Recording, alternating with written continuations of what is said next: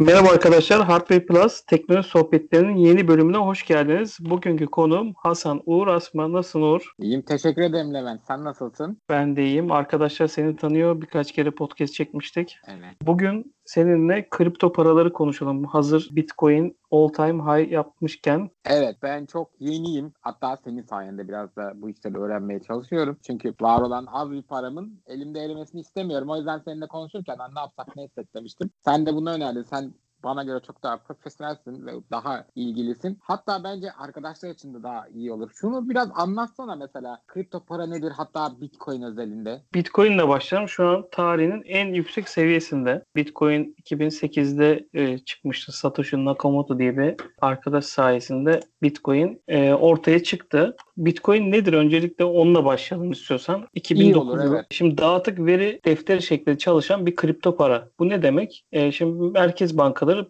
biliyorsun para basıyor ve bu paranın değerine göre belli bir rezervine göre altın ya da farklı emtialardaki rezervine göre bunun karşılığında bir para basıp işte FED'se Amerika doları basıyor. Türk Türkiye'de de Türk lirası basılıyor. Şimdi burada blok zincir teknolojisini kullanarak Bitcoin'de dağıtık veri şeklinde bir para çıkartıyor. Bitcoin adıyla zamanda Satoshi Nakamoto. Bu ne demek? Dağıtık veri de dediğimiz şey. Bir tane Ne demek? merkez yok. Yani merkeziyetsiz bir yapıda bu işlem yapılıyor. Yapılan her işlem bloklara kaydediliyor ve bu şekilde bir blok zinciri oluşturuluyor. Bu da ne, ne demek? Bu sisteme bağlı olan herkes de bu blok zincire ulaşılabilir bir durumda. Yani e, bugün örnek veriyorum 40 bin tane bu işi yapan adam varsa 40 bin kişi de bu blok zinciri kayıtlı bir şekilde duruyor. Örnek veriyorum ben bendeki bitcoin'imi sana gönderdiğim zaman benim alanımdaki bloğun sahibi sen olarak değişiyorsun aslında. Orada hani bir para basılıp sonra birine gönderilmiş şeklinde bir düzen yok burada. O Peki- blok zincirindeki mülkiyet bendeyken sana geçmiş oluyor. Peki birbirimize nasıl gönderiyoruz Levent? Nasıl gönderebiliyoruz daha doğrusu? Şimdi Ne önce gerekli bunun şeyden başlayalım istiyorsan olur. Nasıl alıyoruz Bitcoin'i? Oradan başlayalım. Doğru. Almamız lazım önce göndermek için değil Şimdi mi? Bitcoin almak için bir kere Türkiye'de de birçok kripto para borsası var. E bunlardan bazını sayalım şöyle. Zaten herhangi bir sponsorlu içerik yapmadığımız için Evet. en büyük milli takımımızın sponsoru mesela BTC Türk var. Paribu var. Bunun dışında Todex var. Bitçi Bitçi diye bir borsamız var. Bunlar ve bunun dışında bunlar Türkiye'deki borsalar, kripto para borsalar. Bunun dışında en büyüklerinden işte Coinbase, Binance, Bitfex gibi, e, Bitrex gibi şeyler var. Kripto para borsaları var. Şimdi buraya Dünyada global. Tabii dünyada global birçok aslında var işte Çin bazlı var, Hong Kong bazlı var. Ben en büyüklerinden birkaç tane saydım. Buradaki arkadaşlara tavsiyem bilmediğiniz herhangi bir borsa işte belli şeyler veriyor diye sakın paranızı oraya bağlamayın. Çünkü burada kripto para dünyası çok böyle volatil olduğu için yani değişkenlikler çok hızlı oluştuğu için zaman zaman maalesef borsalarda şeyler e, hani hacklenme durumları olabiliyor. Onun için büyükleri tercih etmenizde çok fayda var. Şimdi buraya kayıt olmanız gerekiyor. Öncelikle herkesin başlarken senin de herhalde sormuştun. Ya Evet. biz bu işte bu borsaya kayıt olurken borsa bizim kimlik bilgilerimizi istiyor. İşte arkalı önlü fotoğrafını istiyor. Yani orada bir kayıt sisteminde senin var olduğunu bilmesi adına senden bazı bilgiler istiyor. Şimdi bunun hani hani merkeziyetsizliği hani Ha, e, kripto paralar şeydi e, konusuna gelirsek şimdi burada aslında senin güvenliğin için de borsanın bunu bilmesi iyi. Çünkü yani oraya herhangi bir kişi girip bir işlem eskiden ilk çıktığı dönemlerde yapılabiliyordu ama artık kimlikle kayıt başladı ve bu bence çok mantıklı bir şey. Çünkü sonuçta bir yatırım yapıyorsun. Bir bu, yani nasıl bugün hisse senedi alıyorsan bir borsaya kayıt yaparken bankalar üzerinden bütün bilgilerin belli. Burada da bence kullanıcıların daha güvende hissetmesi için böyle bir kayıt bence gerekliydi. Bence Aslında de o- mantıklı. olan bir sorun da çünkü derdini anlatabiliyorsun. Yani eskiden nasıldı? Biz kayıt olduğumuz zaman belli bize şifreler veriliyordu. 12 tane e, şifre veriliyordu. Biz bunları kaydediyorduk. Hani oldu ya bunu kaybettiğin zaman hiçbir şekilde hiçbir şeye ulaşamıyordun. Şimdi borsaların iletişim bölümlerine ola ki bir password'unuzu vesaire kaybettiğiniz zaman ulaşım çözüm ulaşıp çözüm almaya çalışıyorsunuz. Şimdi burada kaydolurken en başta ne yapıyoruz? Bir mail adresi ve şifreyle kaydımız oluyoruz. Bizden e, alıp satabilmemiz için kripto paraları demin söylediğim gibi ehliyet olabilir, nüfus cüzdanınızın olabilir, Pasaport pasaport. olabilir. pasaport olabilir. Bunların bilgilerini sizden alıyorlar ve bunun gönderdiğiniz bilgilerin doğruluğunu teyit etmek amacıyla genelde 1-3 gün diyorlar ama genelde bir günde büyük borsalar sizin şeyinizi onaylıyorlar. Gönderdiğiniz Hatta belgenin doğruluğunu. saatte bile onaylıyorlar. Tabii tabii yani ben orada 1-3 yazıyorlar ama bir gün içinde mutlaka onaylanmış oluyor. Kesinlikle. Hızlılar bayağı. Şimdi buraya girdik. Benim arkadaşlara birkaç tane tavsiyem var. Şimdi burada para gönderip almak için borsa kuralları geçerli. Giriyorsunuz. Ortaya da işte Bitcoin ise BTC paritesine girdiğiniz zaman yani Türk borsasında Türk lirasıyla alabiliyorsunuz. Şeyde e, diğer borsalarda da USDT denen bir kripto para yani bu USDT dediğim Tether Amerikan dolarına sabitlenmiş bir para ya da e, USDC var, Boost var hani Binance'te. Yani Amerikan dolarının eşdeğeri neyse ona sabitlenmiş bir para var. Bunu Ama bu benim biraz özür dilerim lafına geçiyorum da. tabii Bu konu hazır açılmışken ben de sorayım. Muhtemelen arkadaşlar da merak. Bunların değerleri neye göre değişiyor? Mesela dolara göre ay- ayarlanmışı var, farklısı var, bilmem nesi var. Bunlar neye göre oluyor? Ya da mesela bu nasıl başarmışlar bunlar bir bin boost bir dolar demeye? Ya ben her ben de çıkartayım o zaman atıyorum Uğur Coin. Ben de diyeyim bu bir dolar. bir euro olsun. Bu bir euroya eşittir. Bu yapılabiliyor mu böyle yoksa belli bir Yapıla- regülasyonları mı var? yapılabiliyor ama tabii senin bir coin çıkardığın zaman bunu da eğer belli bir para birimine yani sabitleyeceksen elinde o rezervden olması lazım. Yani karşılıksız sonuçta ben piyasaya USDT pompalayamam. Bunu kimse yapamaz. Onun için altında temel olarak senin eğer böyle bir projen varsa, böyle bir kripto para projen varsa şu an çünkü altına da sabit bir tane coin var. Euro'ya da sabit bir coin var. Tether'e de yani Amerikan dolarına da sabit bir coin var. Hatta Amerikan dolarının birden fazla var. Evet. İşte Binance, Binance borsasında kendi Amerikan parasına bağlı yani dolara bağlı kendi kriptosu var Boost diye. Bunun dışında Tether var mesela top 10 coinlerin içinde en çok stabil ku- kullanılan stabil para Tether USDT diye olarak geçiyor. Yani sonuçta elindeki Amerikan dolarını diyorsun ki benim rezervimde bu kadar dolar var. Bana bu kadar yatırım yapıldı. Bunun karşılığında ben borsalara USDT basıp gönderiyorsun. Bunu da satın alan kişiler kendi dolarlarını elde etmiş oluyorlar. Ondan sonra da işte Bitcoin mi alacak, Ethereum mu alacak, farklı altcoin'ler mi alacak? Bunların satın alımlarını bu paralar üzerinden yapabiliyorsunuz. Yani sen bunu almadan da Bitcoin alabiliyorsun. Örnek veriyorum Türk Türk lirasına bağlı. Türk lirası paritesinde Bitcoin alabiliyorsun. Türk lirası paritesinde Ethereum alabiliyorsun ama tabii altcoin'lere geldiğin zaman her altcoin'in Türk lirası çiftleri olmayabiliyor. Bazı altcoin'ler sadece Bitcoin paritesinde alınıp satılabiliyor ya da dolar paritesinde alınıp satılıyor. Onu borsaya girdiğin zaman paraların kenarında e, zaten TRY yani ya da USDT şeklinde BTC TRY, BTC USDT şeklinde görebiliyorsun.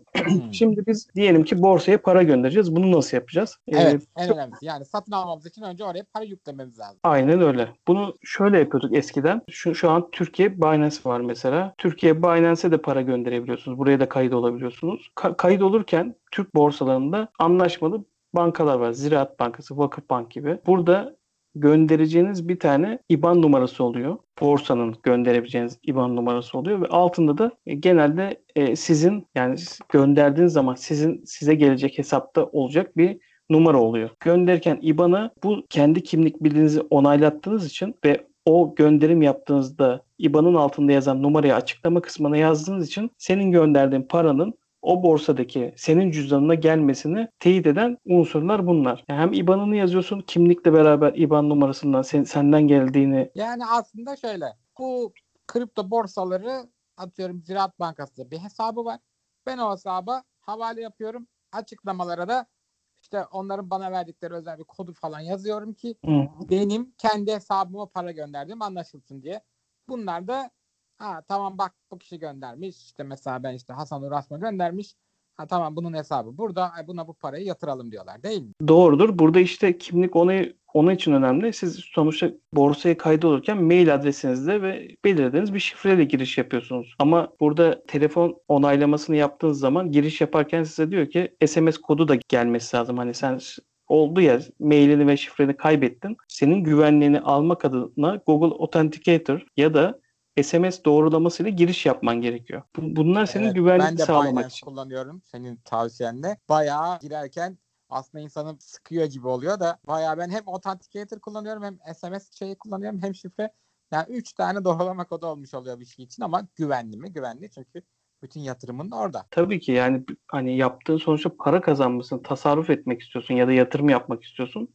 Yani sadece bir mail ve şifren olduğu zaman onun çalınması çok kolay bir hale geliyor. Şimdi biz bunu girişimimizi güvenli yaptık. Bütün güvenlik e, şeylerini de açtık. Hani hem SMS doğrulama hem Google Authenticator. Onu çünkü borsanın ayar kısmından yapmanız gerekiyor. Her borsada bunlar ayarlı olmayabiliyor. Ve paramızı kendi hesabımızdan Türk liramızı e, verilen IBAN'lara gönderdik. Bunun dışında Papara'yla da para gönderebiliyorsunuz arkadaşlar. Papara'da da belli bir komisyon ücreti alıyor. Papara kartınız üzerinden piyasalara yani borsalara para gönderebiliyorsunuz. Paranızın gelmesi yani EFT'den bir tık daha uzun sürebiliyor ama çok hız yani bu söylediğim hani normal EFT 10 dakikada gidiyorsa bu belki 15-20 dakika sürebiliyor. Yani piyasanın ya borsanın yoğunluğuna göre değişiyor. Her borsada farklı. Paranız geldi. Geldiği zaman Türk borsalarından başlıyoruz. Çünkü direkt yurt dışına bazı borsaların anlaşması var. Kredi kartınızdan da para yatırabiliyorsunuz. Ama direkt IBAN olarak gönderim sağlayamıyorsunuz. Sonuçta yurt dışında bir yere para gönderiyorsunuz. O her borsada açık değil. Ya papara Hatta kartı çoğu kabul etmiyor. Türk yok. kredi kartın Türk şey e, Türk bankalarına kayıtlı olduğu için diyor ki yani ben diyor Amerikan kredi kartı isterim falan diyor. Bir ara denemiştim de ilk girdiğimde o yüzden. Bazı borsalar direkt alıyor ama kredi kartından bazıları almıyor. Onun için ben en başta Amerikan doları almanız gerekiyor. Onun için Tether'den bahsettim. işte e, USDC'den bahsettim. Çünkü genelde bu seneye kadar Türk Binance başlayana kadar biz ne yapıyorduk? Herhangi bir Türk borsasını paramızı atıyorduk. Orada yatırım yapmak istemiyorsak, büyük borsalarda yatırım yapmak istiyorsak, hacmin büyük olduğu borsalarda işte Coinbase gibi, Binance gibi biz orada Türk borsasında paramı Türk liramızı Tether'e, dolara çeviriyorduk kripto dolara. O Tether adresinden ya da herhangi bir kriptoya çeviriyorduk. Yani Bitcoin'e, Ethereum'a çevirip yurt dışındaki kendi hesabımız olan, borsadaki hesabımız olan kripto cüzdanımıza gönderiyorduk ve transferi bu şekilde sağlıyorduk. Şimdi bu transferi sağlarken Peki neye bunu dikkat yapmasak yani Türk borsasında kalsa ne olur? Hiçbir şey olmaz. Yani genellikle zaten yurt dışındaki fiyatlarla Türk fiyatları yani sadece doların o günkü kurla çevrilmiş hali oluyor. Yani arbitraj gibi bir fark çıkmıyor. Arbitrajda nedir onu da söyleyeyim. Yani örnek veriyorum Binance'te 20 bin dolar şu an Bitcoin'in fiyatı ortalama 8 lirayla çarpalım dolarla normalde 160 bin lira olması lazım. Bazen e, Türk borsanında işte 155 bin lira gözüküyor. Çünkü oradaki hacimden bahsediyoruz hep e, borsanın hacminden. Orada alım satım gerçekleştiğinde fiyatlar değişiyor. Yani sen alıp satmadığın sürece senin cüzdanında duran para için sadece gördüğün Türk lirasının karşılığı. Oradaki hacim hızlı olursa, volatilite yüksek olursa buradaki fiyat 3 aşağı 5 yukarı tutuyor. Yani 160 bin lira tam olmuyor da 159.980 lira oluyor. Yani arada 20 lira 30 lira her borsanın oluşan hacmine göre çok ufak farklar oluyor. Ama bu şöyle olmuyor. Yani 160 bin liraya denk gelmesi gerekirken işte ben Türk borsasına koydum 140 bin lirada, 150 bin lirada o kadar farklar hiçbir zaman olmuyor. O zaman olursa ne olur? Adam Ne e, olur? Türk lirası Türk borsasından alır, e, yabancı borsaya gönderir. Orada daha yüksekse orada satar. Oradan da bir kar elde etmeye çalışır. Onun için borsalar hep birbirleriyle fiyatları denkleştirerek ilerlerler. Çünkü bu ilk zamanlarda ilk kripto paralar çıktığı zaman böyle yeni çıkan borsalarda yüksek fiyat gösteren borsalar vardı. Millet şöyle yapıyordu. Kendi borsasından oraya parayı gönderip orada bozdurup tekrar kendi borsasına atıp buradan para kazanıyordu. Vay. Ama şu anki borsalarda böyle bir fark hiç olmuyor. Yani burada Türk borsalarında da yatırım yapıp Bitcoin'inizi, Ethereum'unuzu, altcoin'leri alıp bekletebilirsiniz. Fiyatın o günkü o kripto paranın fiyatın yükselişine ya da düşüşüne göre kar edip zarar edebilirsiniz. Bu, burada herhangi bir fark yok aslında. Sadece e, şöyle bir durum var Uğur. Şimdi hacim olmadığı zaman yani sen diyorsun ki 165 bin liraya çıkınca Bitcoin'imi satmak istiyorum diye satış emri veriyorsun. Borsalar böyledir. Ama o kadar az kişi var ki içeride 165 bin liraya sen satış emri veriyorsun ama kimse almıyor. Aslında fiyat yükseliyor. Bitcoin'in fiyatı 165'e geliyor. Ama senin satman için birinin de satın alması lazım. Yani Şimdi Binance'da ya da Coinbase gibi büyük borsalarda kullanıcı sayısı çok olduğu için senin verdiğin e, emir çok çabuk işleyebiliyor. Bu Evet, aynı şey şahidim. dü- bu aynı şey düşüşler için de geçerli. Diyelim ki ben diyorum ki bu fiyata düşerse daha da düşmesi tehlikesinden korktuğum için satış emri verdim. Hani bu fiyatın altına inerse hemen sat. Şimdi o fiyatın altına iniyor ama o fiyatın altında bir alıcı bulamadığın zaman hacim azsa o borsada kimse almıyor. Sen emirini veriyorsun ama e, örnek veriyorum 160 bin liradan duran Bitcoin 155'e düşünce sat diyorsun. O 145'e kadar iniyor alan olmadığı için satılmıyor. Onun için hacimli borsalarda genelde al sat yaptığınızda verdiğiniz emir çok daha hızlı bir şekilde işleme girer. Burada netiz herhalde Uğur. Paramızı yatırdık. anladım. Bitcoin'imizi aldık. Bekletiyoruz. Neden borsa değiştirmemiz gerektiğinin avantajlarını da öğrenmiş olduk. Yani Türk'te de tutabilirsin ama hacimsel olarak daha az olduğu için eğer al sat yapmak gibi şey yapıyorsan demek ki daha böyle büyük borsalara yatırmamız lazım. Ben ben açıkçası büyük borsada daha çok yatırım yapıyorum. Yani aldığım Bitcoin'leri orada tutmayı düş- düşünüyorum. Çünkü Ben de senin tavsiyenle öyle yapıyorum. Bir de şöyle bir tarafı var. Şimdi bu piyasaya giren arkadaşlar şu an belki sadece Bitcoin'i duymuşlardır. Belki Ethereum'u duymuşlardır. Ee, burada birkaç tane büyük altcoin var. Herkesin duyduğu Ripple gibi, Tether gibi. Şimdi neden büyük borsalar tercih ediliyor? Bir de şu yüzden bu büyük kripto paralar dışında da örnek veriyorum Binance'te yaklaşık 300 tane altcoin var. Yani farklı projelere de e, büyük borsalar yer veriyor. Bu farklı projelere yatırım yapmak isteyen kişiler de e, oradan BTC paritesinde ya da dolar paritesinde al sat yapabiliyorlar. Evet yani sözünü balla kesiyorum sevgili dostum. Mesela futbol takımlarının paraları olabiliyor. Ben mesela Aynen öyle. yaptım böyle bir yatırım, küçük yatırım. Bu işte ne kadar büyükse borsa bu tür şeyler olabiliyor. Ne yazık ki ben görmedim en azından. Daha hiçbir takımın bu futbol takımının şeyi yok. Belli sırf ona özel bir borsa değilse BTC Türk'te falan yok mesela görmedim. BTC Türk'te yok ama e, Paribu'da bildiğim kadarıyla var. Hani farklı projeler. Bu senin bahsettiğin bu arada Chiliz diye bir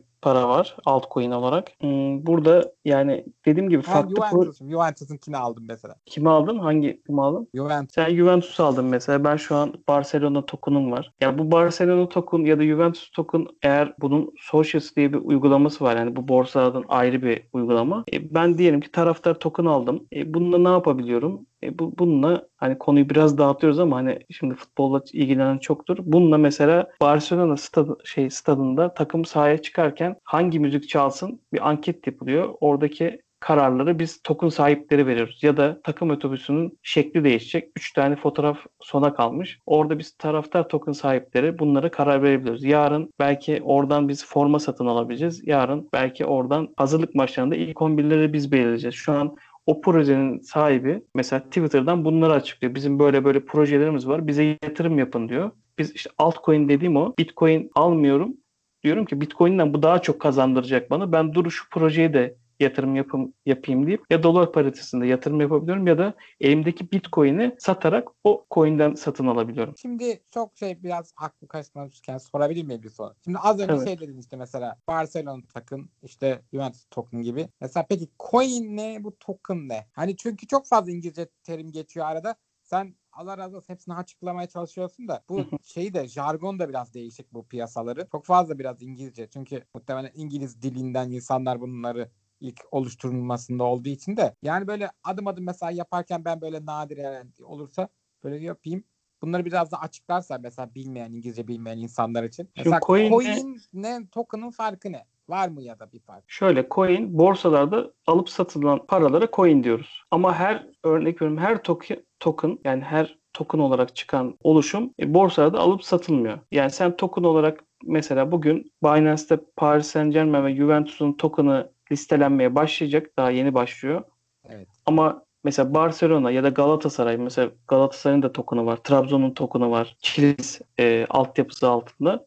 Onları sen e, borsada alıp satamıyorsun. Token'ların böyle bir farkı var. Yani coin'in altında gibi düşünülebilir arkadaşlar. Ama tabii büyüyen tokenları da borsalar diyor ki burada hacim çok. Yani bu token'ı da ben para gibi alıp satayım. Çünkü burada bunun yatırımcısı çok deyip borsalarda bunu kendi borsalarına çekip yatırımcıyı da oraya çekmeye çalışıyorlar açıkçası. Çok teşekkür ederim. Önemli değil. Şimdi bir şeyden daha bahsedeceğim. Şimdi yeni yatırım yapacak arkadaşlar benim nacizane tavsiyem tabii ki bunların konuştuğumuz hiçbir şey yatırım tavsiyesi değil. Onu baştan söyleyeyim. Evet, kesinlikle söyleyelim. Ee, ama burada bilmediği coinlere kesinlikle yatırım yapmasınlar. Yani açsınlar bir white paper'ları İngilizceleri yoksa Google Translate var ya da bununla ilgili Türkiye'de çok kaynak var gerçekten. Twitter'dan yazdığınız zaman günlük böyle borsa haberlerini, token haberlerini veren birçok Türkçe kaynağa artık ulaşabiliyorsunuz. Bundan belki 5 sene önce hep İngilizce üzerinden ya da Çin'de çıkan bir tokensa Çince üzerinden alıp öğrenmeniz gerekiyordu ama bugün Türkiye'de birçok borsa mesela yabancı borsa diyorsun ama Türkçe dil desteği vermiş. Girdiğin zaman Türkçe dil desteğiyle sen alıp satıp satım yapabiliyorsun. Ya da bir token'a haberini öğreneceksen birçok hem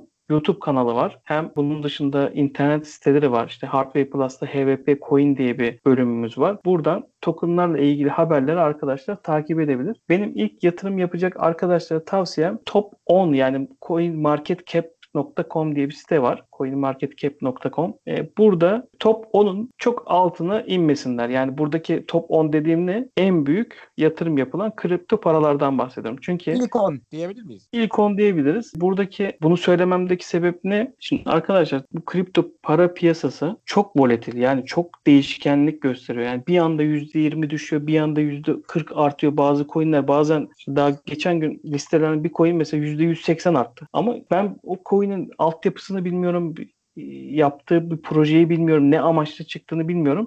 Şimdi buna girip para yatırmak büyük bir kumar benim için. Şimdi ben yatırım yapıyorsam yani alıp uzun vadede para kazandıracağını düşünüyorsam o projenin yatırdığım, e, aldığım coin'in ne vaat ettiğini biliyor olmam lazım. Onun için de daha az bu kadar oynama yapan top 10'un dışına çıkmak ilk yatırımcı için çok büyük bir risk. İkinci konu da buraya yatırım yapacak arkadaşlar genelde şöyle bir dedikodu oluyor havada. Özellikle şu an boğa piyasasındayız. Yani yükseliş piyasasındayız. Ya işte Bitcoin %20 artmış son 7 günde %26 artmış. Ya ben evi arabayı satsam ona yatırsam şöyle para kazanırdım böyle para kazanırdım. Evet onu çok duyuyorum. Ya bu kesinlikle yanlış bir şey arkadaşlar. Çünkü şunu unutmayın 2017'de yine bir boğa yaz, yaşandı. 19 bin dolarlara kadar çıktı. Şu ana kadar Bitcoin tarihinde en yüksek fiyat oydu. Ama 2018'de 5 bin dolara düştü. 6 bin dolara düştü. Evet doğru. Hat- Hatta bu yılın başında 12-13 bin dolarlardan birden korona çıkmasıyla beraber bütün piyasalar etkilendi. 3600 dolara kadar indi. Ama Mart'tan bakıyorsun bugün aralığın sonundayız, ortasındayız. Şu anda all time high gördük yani en yüksek tepeyi gördük ve daha da gidebileceğini düşünüyor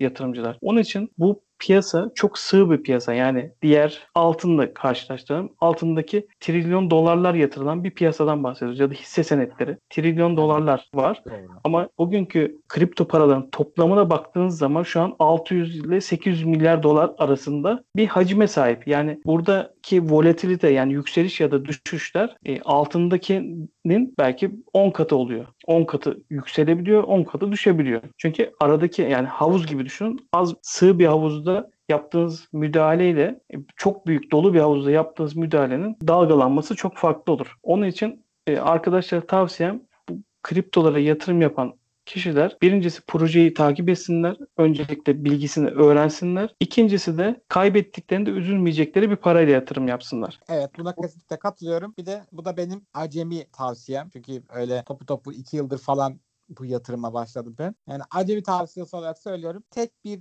bütün paranızı tek bir coin'de tutmayın. Biraz bölün bir iki parça. De, ben de de şu anda 5-6 tane var. Yani bu şekilde hani neydi en basit anlamıyla tüm yumurtalarınızı tek bir sepette tutmayın. Bu aslında bütün yani ekonomik yatırım için geçerli. Yani bugün ben kenara ayırabileceğim bir param var ve bunu ya altın çok yükselecek deyip sadece altına koyarsam altın düştüğünde üzülürüm. Ama Yani örnek veriyorum yarısı altında yarısı Türk lirasında olduğu zaman altın düştüğü zaman Türk lirasıyla biraz daha aşağıdan altın alırım. Yükseldiği zaman hem dengelemiş olurum hem de belki alttan aldığım için daha çok kazanmış olurum. Ya bu aynı doğru. hesabı e, kripto paralar için de düşünmek lazım. Bence zaten bu kripto parada girdiğinizde paranızın tamamını kesinlikle Bitcoin, Ethereum işte ne alıyorsanız hem bölün hem de bir kenarında mutlaka nakitte tutun. Yani nakit dediğim dolarla işlem yapıyorsanız yurt dışı piyasasındaysanız dolarınız kenarda dursun dolara bağlı kriptonuz. Diyelim ki Bitcoin bir günde %20 arttı. Bir kısmını satarsanız dolara geçersiniz. %15 düştüğü zaman Bitcoin'de o sattığınız, kar ettiğiniz,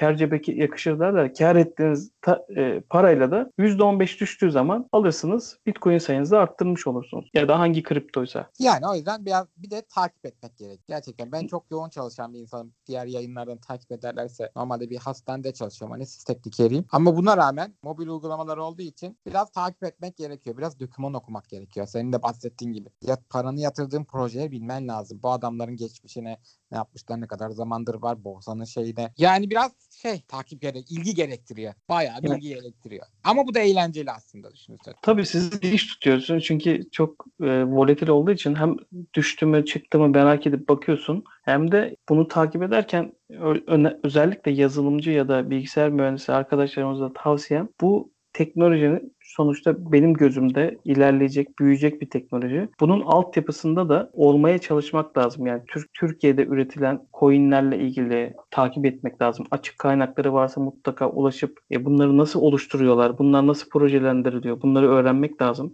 Bununla ilgili mesela farklı altcoin'ler yani bugün eğitim veriyor Türkiye'de. Online eğitim veriyorlar. Size projelerini anlatıyorlar. Katılmak istiyorsanız eğer o paraya yatırım yaparsanız sizi kullanıcı olarak destekliyorlar. Yani siz burada bu parayı öğretmek istiyorsanız, öğrenmek istiyorsanız açık kaynaklı online eğitimlere katılıp öğrenebiliyorsunuz. E, bunun için işin bu da tarafında, işin bu tarafında aslında dijital kripto, blockchain teknolojisini öğrenmek adına arkadaşlar araştırıcı olurlarsa gerçekten faydalı olurlar. Şimdi iki tip ya- yatırımcı var. Uğur demin söylediğinden hani zaman ayıramıyorum dedin ya. Şimdi bu kripto para dünyasında hisse senetlerinde de böyledir zaten. Bir günlük al sat yapan tayfa vardır. Bir de ben değilim. alıp unutan tarafa var tayfa vardır. Evet, Yani evet. alır. e, Nasıl altın alıp kenara koyuyoruz. Örnek veriyorum. Alır adam Bitcoin'ini kenara koyar. Düşse de çıksa da uzun vadeli düşündüğü için çok etkileneceğini düşünmez. Yani aa %20 düşmüş aman bugün ne yapacağım diye karaları bağlamaz. Ama günlük alsat yapan adam için yani işi gücü bırakan adamlar bunlar genelde sadece bu işi takip eden insanlar. İşte al- altta düştüğü zaman alayım, yukarı çıktığı zaman satayım her gün çünkü adamın maaşı yok. Buradan parasını çıkartıyor. Bunlar günlük takip eder ve bu günlük takip etmek için bu yola çıkacak arkadaşlar araştırmadan, teknik analiz öğrenmeden e, kesinlikle bu işe kalkışmasınlar. Çünkü maalesef ki bilgi kirliliği var bu anlamda. İşte bir Telegram hesabına giriyorsunuz. Adam diyor ki şu coin'e bugün %15 yükselecek diye bir bilgi paylaşıyor. İnsanlar da gidip parasını o coin'e yatırıyor. E ondan sonra o para %20 aşağıya çekildiği zaman, düştüğü zaman e, vay benim işte param yaptım yatırım kayboldu şu bu oluyor yani. Çünkü orada böyle hani simsar diyeceğim. Bu, bu simsarların elinde düşmeyin arkadaşlar. Çünkü kimse öncesinden yani müneccim değil. Bunun düşeceğini, yükseleceğini saatlik, anlık şu 5 saat sonra bu olacak. Bir gün, iki gün içinde bu parada %50 pump bekliyorum. Pump derken yükseliş bekliyorum. Ya da e, bu, bu tarz şeylere kesinlikle girmesinler. Kendi e, sonuçta borsalarda teknik analiz diye bir gerçek var. Destektir, dirençtir. Bunları araştırsınlar, öğrensinler. Bunu anlatan dediğim gibi YouTube kanalları var. Bunu anlatan kitaplar var. Hani formasyonlar var vesaire. Bu teknik analiz konusunu çok detaylı bir konu. Açıkçası ben de çok hakim olmadığım bir konu. Belli başka şeyleri biliyorum ama günlük day trade, trade'ci olmadığım için ben teknik analizin hani temel anlamda biliyorum. Ama bu tabii alıp da bütün maaşımı çıkartıp hani ben bu işi yapacağım demiyorum. Çünkü bilmediğiniz bir işte ehliyetsizseniz e, yola çıkmamanız lazım. Çok kaybederseniz çok üzülürsünüz. Evet. Buradan hemen kesin bu konuda daha küçük bir bilgi vermek istiyorum. Bunun aslında hem iyi tarafı hem de kötü tarafı bu dijital paraların herhangi bir devlet tarafından kontrol edilemiyor olması. Bu da ne Evet. demek? Normal bankaya bir para yatırdığınızda ya da bu tür borsa gibi yerlere belli bir kayıtlarınızı devlet bir şekilde taahhüt eder. Ee, özellikle bankalarda. Normal borsada değil ama bankalarda falan kayıp olduğu zaman, banka battığı zaman mesela işte paranızın belli bir şeyi size geri verir. Buna devlet garantisi deniyor. Burada öyle bir şey yok çünkü dünyadaki hiçbir hükümete bağlı değil. Hatta hiçbir şahısa bağlı değil.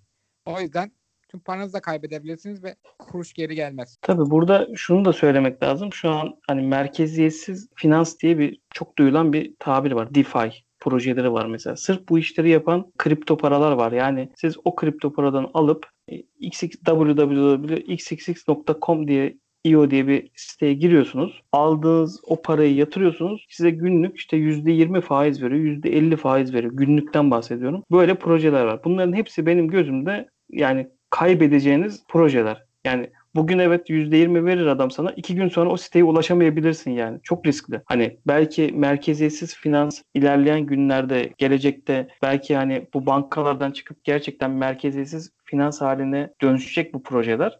Ama şu an yolun çok başındayız ve bunun yani insanları affedersiniz tokatlamak için o kadar çok e, sahtekarlar bu işleri yapıyor ki kimin doğru kimin yanlış yaptığını açıkçası göremiyorsunuz. Onun için de Göremiyorsunuz ve önlem de yok. Çünkü normal borsalarda bu az önce dediğin şeyi yapmak yasak. Manipüle edemiyorsun. Ya manipüle edersen, bu tür söylenti çıkartırsan veya bir şekilde yaparsan mesela bunun cezaları var. tabii Ama burada öyle bir şey yok. İşte senin sürekli dedin ya bu sürekli hareketli hareketli işte olay bu. O yüzden çok dikkatli olmak lazım arkadaşlar. Olabildiğince sakin kalın. Bir de yani şöyle bir dünya gerçekten yok. Tabii ki kazanan var Bir öyle. koydum 100 kazandım. Evet. Ha, Yok. Öyle bir günde yani bu kadar çabuk zengin olma fırsatı yok. Tabii ki kriptolara yatırım yapıp doğru yatırım yapıp doğru zamanda üstten tepeye çıktığı zaman satan, kar eden, çok zengin olan insanlar var. Ama bu işleri bilerek giriyorlar bu işe. Yani ben şu parayı aldım gideyim onun yatırım şeyine 30 günlük 40 günlük o parayı kitleyeyim. O da bana 40 gün sonra yatırdığımın iki katını versin diyen şu an projeler var. Çok var yani dünyada var ama temeli yok. Kaç tanesi de böyle hacklendi. Adamlar yani yatırdığınız paranın 1 lirasını alamadığınız zaten. Adamlar ortadan toz oldu kaçtı. Onun için yeni yatırımcıya tavsiyem alsın kenarda beklesin, öğrensin yavaş yavaş yavaş yavaş tasarruf et- etmeyi öğrensin öncelikle. Senin söylediğin gibi bir yumurt yani bir sepete yumurtanın aynısını tek sepete koymasın. Farklı farklı kriptolardan alsın koysun. Nakiti de olsun her zaman bir yanında. Bunu bu şekilde başlamak lazım. Çünkü bunlar kripto para borsasında bu şekilde alsat yapıldığı gibi artık şeyler de çıktı. On, onları ben sana anlatmadım Uğur. Yani şunu da diyebiliyorsunuz. Bitcoin e, future iş- işlemler deniyor bunlara. Bitcoin yükselir, long pozisyon açayım yani yükseleceğine dair pozisyon açayım ya da düşeceğine dair short pozisyon açayım. Yani bu hani herhangi bir coin alıp sadece bunu da yapabiliyorsunuz. Bugün yükselecek. Yani bu bana kumar gibi geliyor. Açıkçası kimseye tavsiye etmiyorum. Bu tarafta da yatırım yapmıyorum. Sonuçta belli yatırım yapıyorsun yani. Vardır Bitcoin bence. işte bu, bu şekilde insanlara diyorlar ki 20x, 30x ben şunu yaptım, şu işlemi açtım. E, Ama yani garantisi yok yani o işlemi açtın ama bir gün kazanırsın. Hani bu kumar masası gibi de kasa her zaman kazanır yani. Sonuçta borsalarda açtığın pozisyonlar görülüyor. Shortlar, longlar. Bunlar çok fazla long açıldıysa genellikle tersine işlem olur. Birden aşağıya iğne atar. E bütün longcuları temizlerler. Bütün longcularla likit olur. Borsaya kalır paralar. Ya sonuçta e, ben bu riske kendi param için, zor kazandığım kendi para için açıkçası girmiyorum. Kimseye de girmesini tavsiye etmiyorum. Peki şu anda o zaman aklıma bir soru geldi. Paralarımızı mecburen borsadan alıyoruz. Peki bunun başka bir yolu var mı? Bitcoin almanın borsaya girmeden ya da bu borsada tutmak zorunda mıyız bu paraları? Mesela farklı şekilde offline bilgisayarımızda bir yerde falan tutamaz mıyız? Ya farklı yöntemleri var. Birincisi eğer borsadan almak istemiyorsan madenci olman lazım ya Bitcoin madencisi. Onun için de belli cihazlar alıp o cihazları sürekli çalıştırman lazım. Onda da elektrik masrafın var. Hani Bitcoin kazanman için yani borsaya para yatırmadan madenci olarak yatırım yaparak oradan kazıdığın Bitcoin'leri borsalara götürüp satabiliyorsun. Ya da pa- parayı aldıysan borsada tutmak istemiyorsan e, bir e, hardware cüzdanlar var. Ledger gibi. Onun dışında bulut bulut cüzdanlar var. Hani borsaya şöyle güvenmiyor insanlar. İşte bazen dönem dönem işte irili ufaklı borsanın hacklendiğini duyuyoruz. Diyoruz ki işte Hong Kong'da bir tane borsa hacklenmiş. Şu kadar milyon dolarlık e, işte para çalınmış vesaire. Tabii bu tarz haberler olduğu zaman bütün e, kripto para şeyinde tedirginlik olup genelde düşüş senaryoları gözüküyor. Ama bunu gördüm yani burada tutmak istemiyorum. Herhangi bir borsa hacklenir diyebiliyorsanız dijital e, şeyleriniz var. Bulut hesaplarınız var. Bulut cüzdanlar var. İşte Binance'ın Trust, Trust Wallet diye bir cüzdanı var. Ama tabii bu da bulut olduğu için sonuçta e, elektronik cüzdan almış oluyorsun yine. Onun da hacklenme durumu olabilir. Bu riski almak istemeyen garantici ya- yatırımcılar genelde hardware cüzdanları kullanır.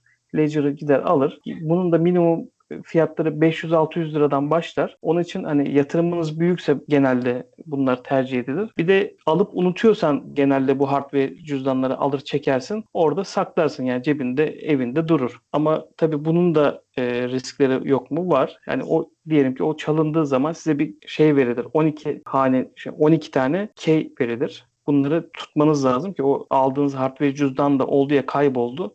Ona erişim yapabilmeniz için o aldığınız yerde verilen size ilk satın aldığınızda verilen o keyleri mutlaka kaybetmeyeceğiniz bir yere kağıda yazıp tutmanız lazım. Oldu ya kayboldu vesaire çalındı. Onları hemen e, aldığınız yere iletişime geçip bunların e, ulaşabilmeniz için sizden güvenliğiniz açısından 12 tane e, verilen key'i sizden isterler. Bunun dışında da açıkçası hani günlük al sat yapan adam zaten borsadan çektin Ledger'a tekrar aktardın hep bunlar komisyon alan işlemler. Yani borsadan parayı çekiyorsan ufak bir komisyon alıyor. Her borsanın farklı. E, ama hani çek koy çek koy sürekli günlük al sat yaparken borsaları komisyonla zengin edersiniz. Yani onun için gün, günlük trade yapan arkadaşlar zaten borsada bildikleri, güvendikleri büyük borsalarda tutuyorlar. Peki Durum e, Levent, bunu peki normal şimdi kripto para, kripto para diyoruz. Peki normal parayı bir şeyler almak için kullanabiliyoruz. Bunları kullanabiliyor muyuz? kripto paranın direkt ödemesi ödeme olarak mı soruyorsun? Evet. Bir şeyi kripto parayla alabiliyor muyum mesela? Yani şöyle var aslında 2021 yılında daha çok göreceğiz. Şu an ba- bazı borsaların kartları var. Yani kredi kartı gibi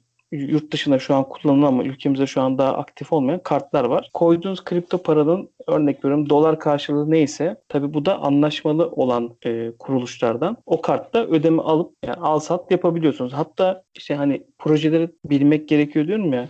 İşte örnek veriyorum Engine Coin diye bir coin var. Bu bunun alanı oyun içi satın almalarda kullanılmak için çıkmış bir kripto para. Gidiyor örnek veriyorum şu an sallıyorum öyle bir anlaşmaları yok ama Samsung'da bir anlaşma yapıyor. Samsung Market'te Engine Coin'le alım yapıp satım yapabiliyorsunuz. Şu an yeni yeni başladık bu işlere. Örnek veriyorum şu an e, bu kadar yükselmeyi fitilleyen ateşi PayPal durumu oldu. Mesela ülkemizde kullanamıyoruz ama PayPal kendi kullanıcılarına hesabında yani cüzdanında bulundukları paralarla, gerçek paralarla e, Bitcoin alıp satabilme özelliği getirdi. Ha bunu Vay. yarın yarın Amazon ya şu an 10 bin dolarlardaydı bu e, şey anlaşma yapılmadan önce bu özellik gelmeden önce şu an 23 bin dolara çıktık yani. Bir anda bu haber çıkar çıkmaz 10 binden 14 binlere uzadı. Çünkü piyasa dedi ki hep kripto paralarla ilgili şey vardır. İyi tamam aldık ama hani görmüyoruz, tutamıyoruz. Evet, ben bunu nerede kullanacağım? Heh. Şimdi işte geldiğimiz yani 2009'da çıktı, 2008'de çıktı bu işler. Şimdi 2020'de artık elle tutulur hale gelmeye başladı. Koskoca PayPal 300 milyon herhalde kullanıcısı var. Şu an al sat yaptırabiliyor. Yarın belki Amazon da bunu başlatacak. Belki farklı firmalar da işte Apple'ın da mesela yap hani konuşuluyor yani böyle bu, bu işlere gireceğiyle ilgili. E Facebook'un kendi bir para birimi vardı Libra. Şimdi onun ismini değiştirdiler DM diye mesela. Belki yarın Facebook üzerinden alım satım yapmak için onun parasının olması gerekecek cüzdanınızda ödeme yapıp kullanabileceğiniz hale gelecek bu kripto paralar. Çok yakında gelecek yani hani uzak bir gelecekten bahsetmiyoruz. Benim şahsi ta- tahminim 2021 yılında birçok borsanın bu şekilde uygulamaları çıkacak. Hatta ülkemizde de Bitçi.com'da bildiğim kadarıyla Karşıyaka tokenları çıkarmaya başladılar. Ya da çıkaracaklar da 19 Aralık'ta. Yani siz Karşıyaka taraftarıysanız Karşıyaka'nın desteklemek için token alabileceksiniz. Bu aldığınız tokenların da onların Bitçi Pay diye bir uygulamaları var. Yani Bitçi ödeme anlamında. E, o, o şekilde anlaşmalı yerlerden Karşıyaka tokenınızla alışveriş yapacaksınız. Heh, keşke bunu biraz daha böyle genele yaysalar. Güzel olur. Bence zaten bu pandemi vesaire yaşadığımız süreçler şu an para alıp alıp verme işini ben neredeyse ortadan kaldırdım. Her şeyi temassız ödemeyle kredi Ben de olabildiğince dokunmamaya çalışıyorum. Parayı Ya şu- silemiyorsun bir de. Hadi paraya bir şey olacak diye korkuyorum. Mecburen silmek zorunda kalıyorsun. Elini defalarca defalarca defalarca olabildiğince olmamasına özen gösteriyorum. E bu zaten kripto paraya yatırım yapıyorum. Onu kullanabilmem mesela benim için harika olurdu. Ya olacak yakın zamanda biz bunu e, hepimiz yaşayacağız. Belki şöyle projeler çıkacak. Onun için ben arkadaşlara onu tavsiye ediyorum. Ya biz ülkemizde var yani kripto paralarla ilgili geliştirmeler çok duyuyorum yani. Gerçekten işte 1 lira projesi var mesela. 1 lira Türk lirasının kripto karşılığı. Bunun gibi örnek veriyorum. Sen sağlıkçısın Uğur. Sağ, medikalde ödeme yapabileceğin bir kripto para Türkiye'den çıkartabilirsin belki. Böyle bir proje çıkartırsan. Diyeceksin ki ben fiyat parayla alacağımdan %5, %10 daha uygun fiyatlı bu kriptodan alırsan örnek veriyorum belli başlı medikalcilerle anlaştığını düşünelim ya büyük çaplı işte.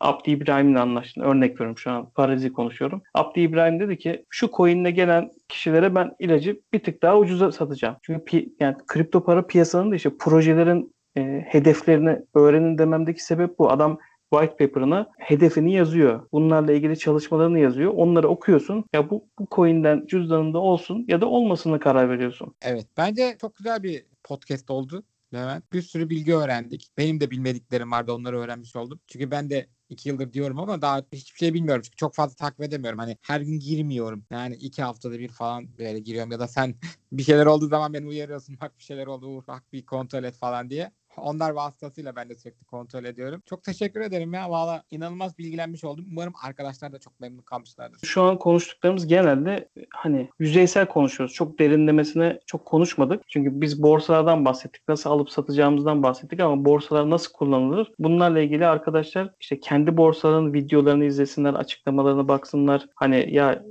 biz bu podcast'te duyduk ama ben girdim alıp satamıyorum. Ya o borsanın açıklama kısmında nasıl alınır, nasıl satılır YouTube'da bunlarla ilgili örnek veriyorum benim ta- çok takip ettiğim bir kripto teknik diye bir YouTube kanalı var. Orada bu projeleri de Hani white paper'ı okuyun diyorum ya bazı kriptoların bilindik kriptoların açıklamalarını anlatan e, YouTube kanalı. Şu proje şu işe yarar, bu proje bu işe yarar diye anlatıyorlar. Ya da canlı yayın yapıyorlar.